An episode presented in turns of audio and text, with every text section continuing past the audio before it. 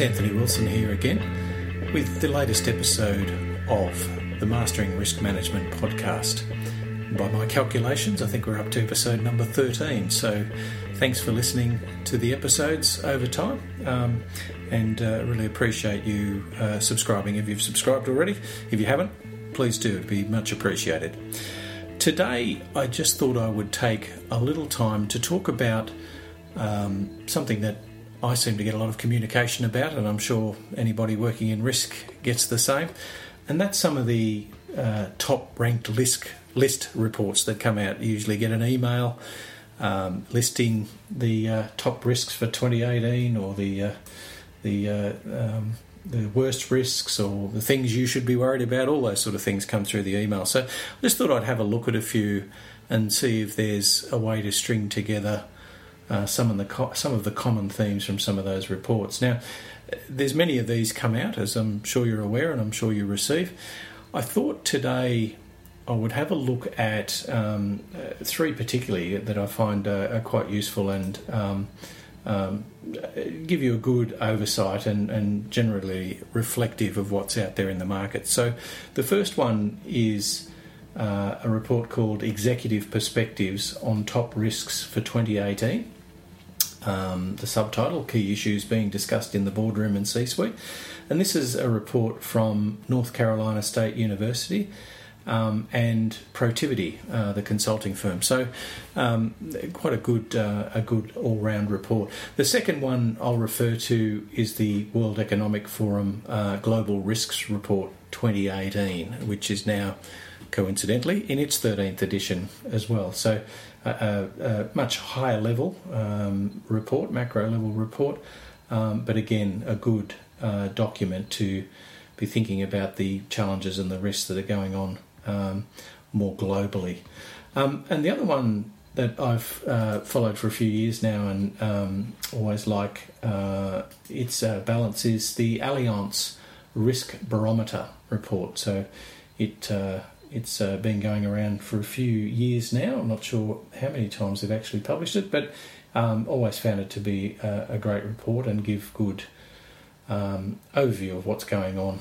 Um, uh, probably more so from an insurance perspective, but it's a good um, general risk uh, summary. So this is uh, not the be all and end all. Obviously, you as risk managers will be looking at specific risks for your organisation, as well as the more general risks.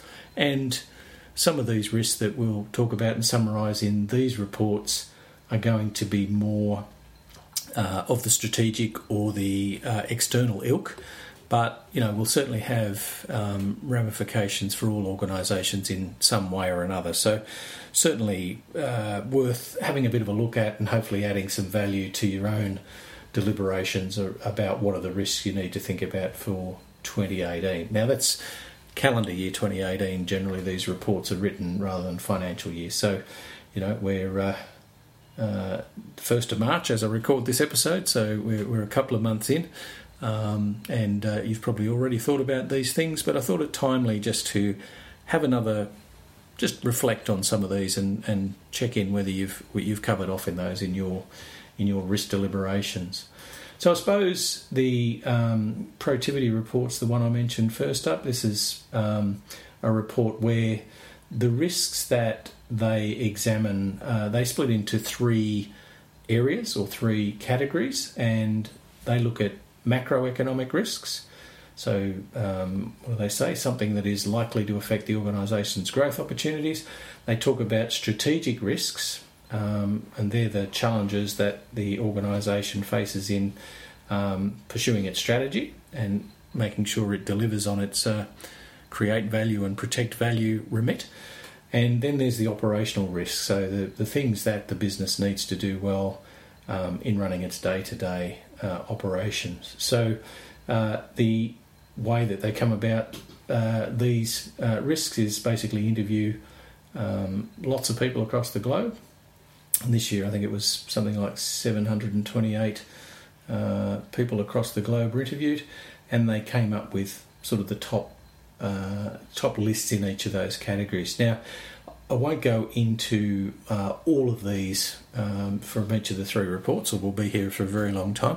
But I might pick out some of the uh, key ones from each of the reports, and uh, I think you'll see a bit of a theme uh, building. So, I guess in the Protiviti report, um, the macroeconomic issues that are worth just highlighting in on uh, anticipated volatility in global financial markets, and with that, the currencies uh, and that obviously is something that an organisation uh, will find it hard to uh, um, manage or mitigate, but they need to have response strategies, obviously, to those sort of things. So um, we're seeing that sort of daily uh, with global volatility.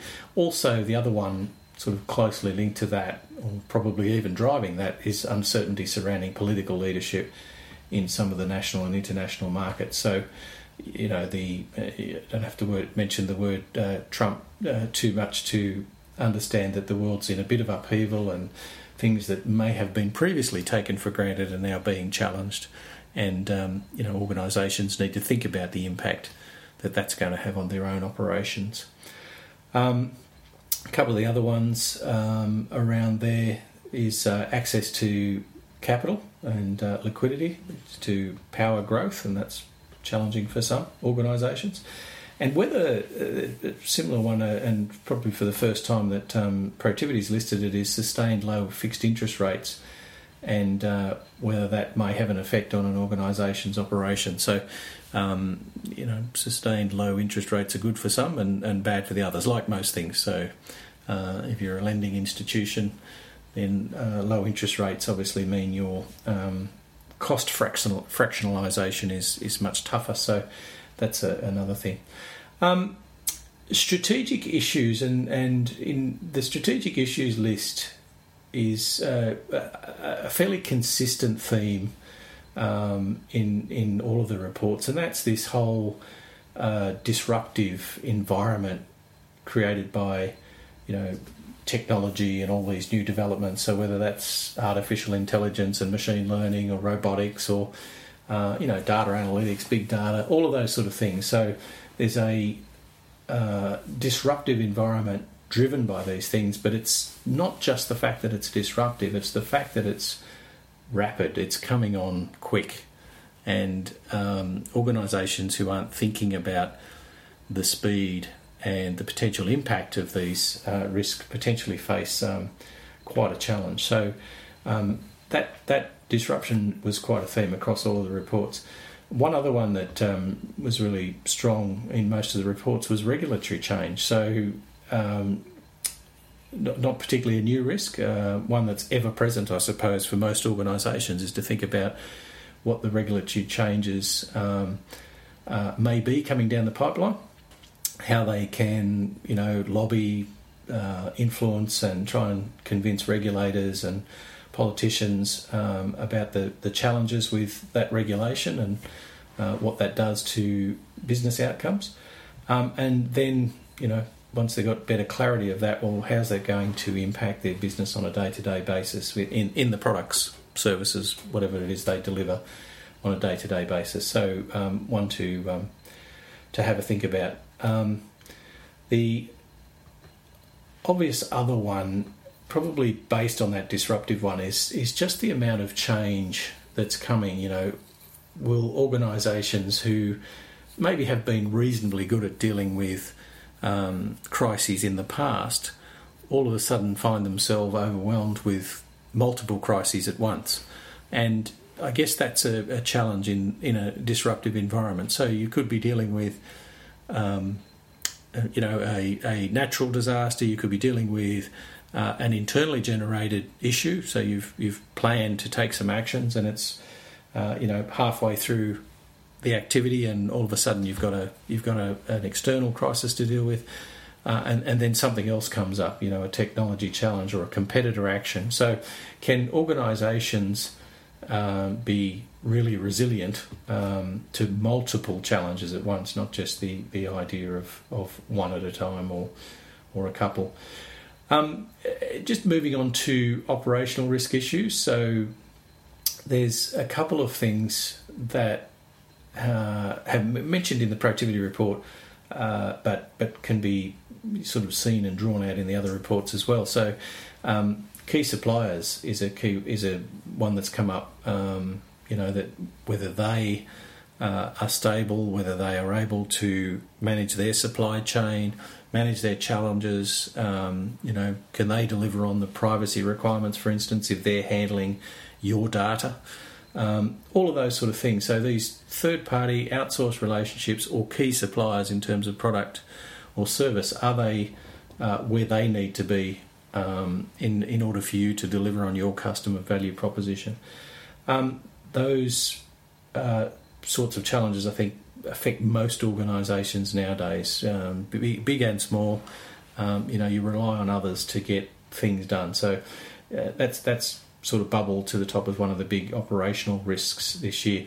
Further to that, this whole privacy, identity management, information security, uh, all that sort of stuff. You know, do you know what data you've got? Have you categorised the data? How are you protecting it? What are the disciplines you've got around it? uh, all of those sort of things. So, you know, as my Australian listeners will understand, the um, privacy breach uh, legislation took effect on the 23rd of February. So, um, there's now a disclosure regime if you have a data breach, and that's um, going to be interesting to see how that unfolds over over the next little while.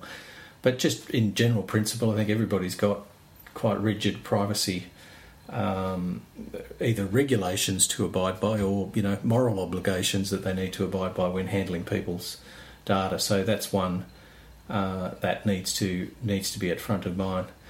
Um, interestingly, one that comes out from the Protiviti report as well is a resistance to change, and uh, and from that, that the necessary changes to the business model or the way the organisa- organisation operates may be resisted by, uh, firstly, probably employees, but also potentially by customers, by suppliers.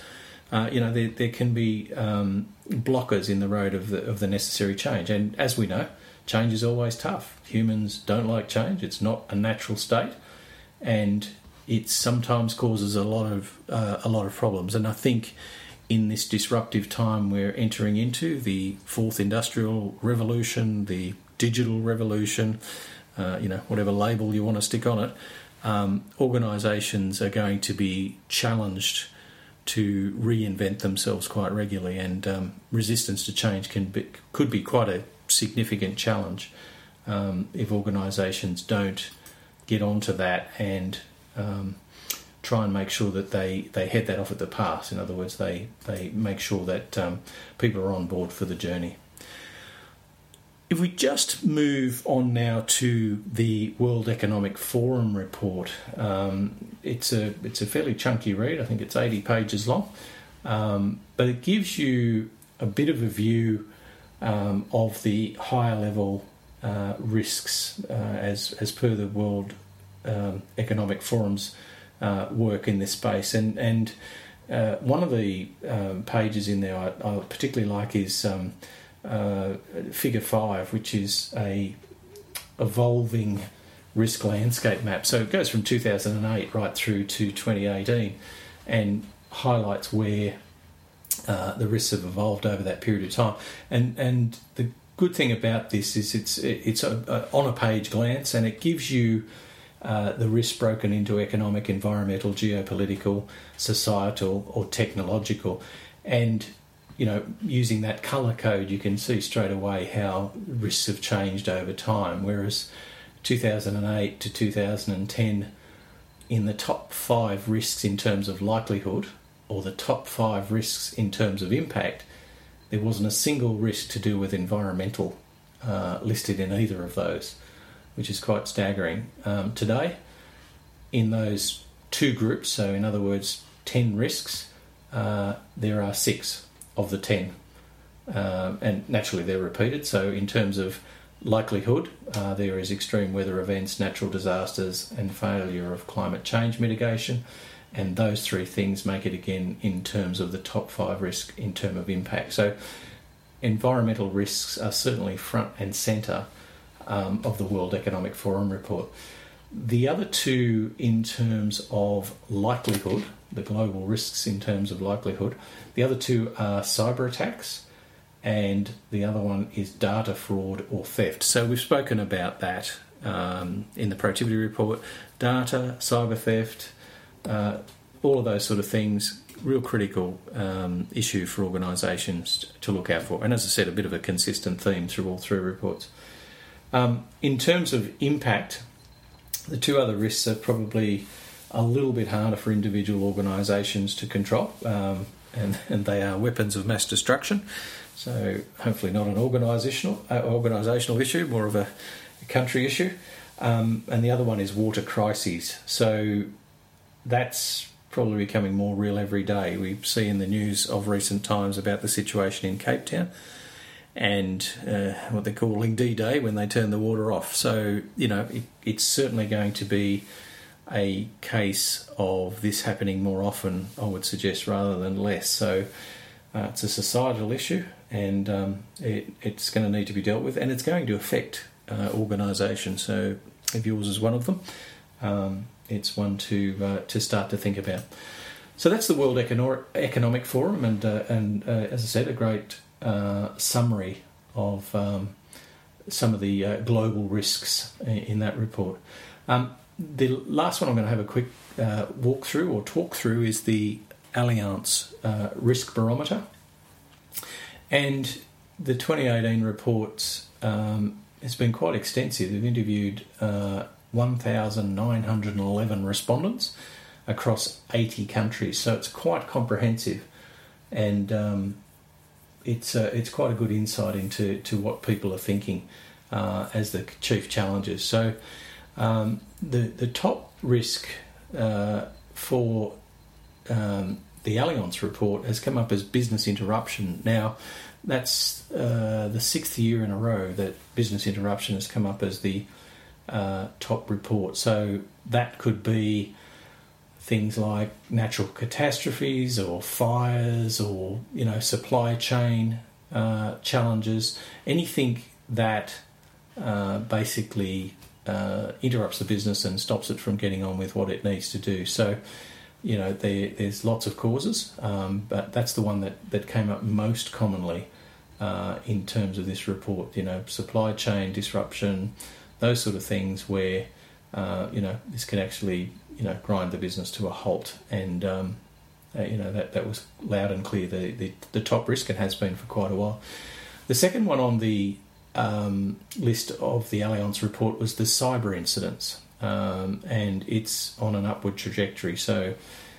Uh, you know, just from a historical point of view, five years ago it was 15th, now it's second, right? So it's getting a lot of prevalence, and you know, we're starting to see daily instances of um, hacking events, email phishing, uh, you know, all those sort of things, denial of service attacks, all those things that, that make up this cyber uh, incident category.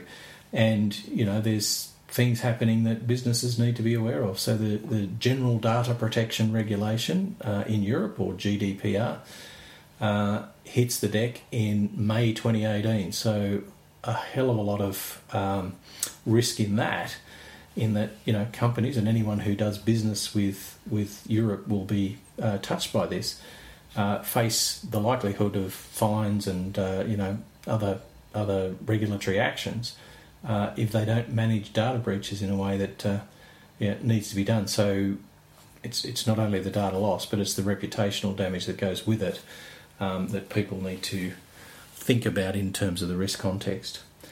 Um, natural catastrophes was the third on the list, and you know we've seen plenty of those um, over recent times, um, earthquakes and, and uh, cyclones and hurricanes, etc. Um, along with climate change, which is um, you know the next issue on the list. So you've you've got sort of almost a pigeon pair there. Is climate change changing, you know, the frequency of natural disasters? But they are number uh, three and four on the list. So it's um, not just climate change in the uh, raw effects that we're seeing, but it's also the things that are driving that. You know, more uh, more urbanisation and uh, you know more human growth rate and all of those sort of things. So there's um, there's there's plenty of risk there.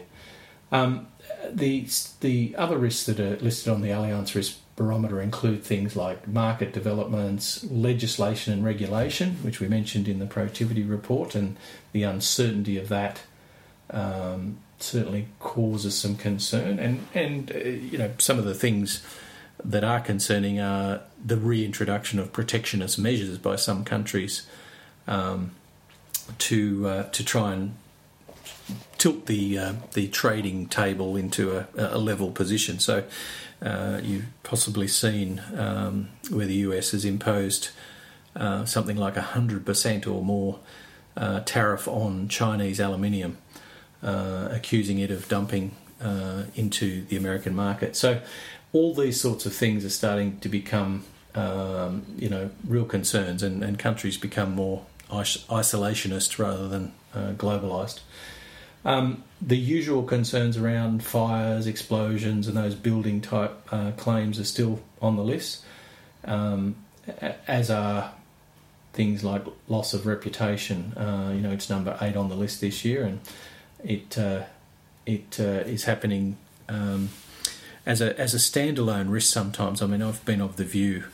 Uh, for a long time, that reputation is probably the consequence of, of another risk, but um, the Allianz report actually less represent, re, loss of reputation, or more importantly, loss of brand value, um, as as a, a risk that um, you know is making it into the top ten list. Um, and in this day and age of social media and you know rapid communications, I guess the potential damage can happen before management boards, risk managers can even be aware that that something's happened. So that's probably why it's it's being treated as a separate risk itself, but it's also running up the charts in terms of um, the uh, the rating.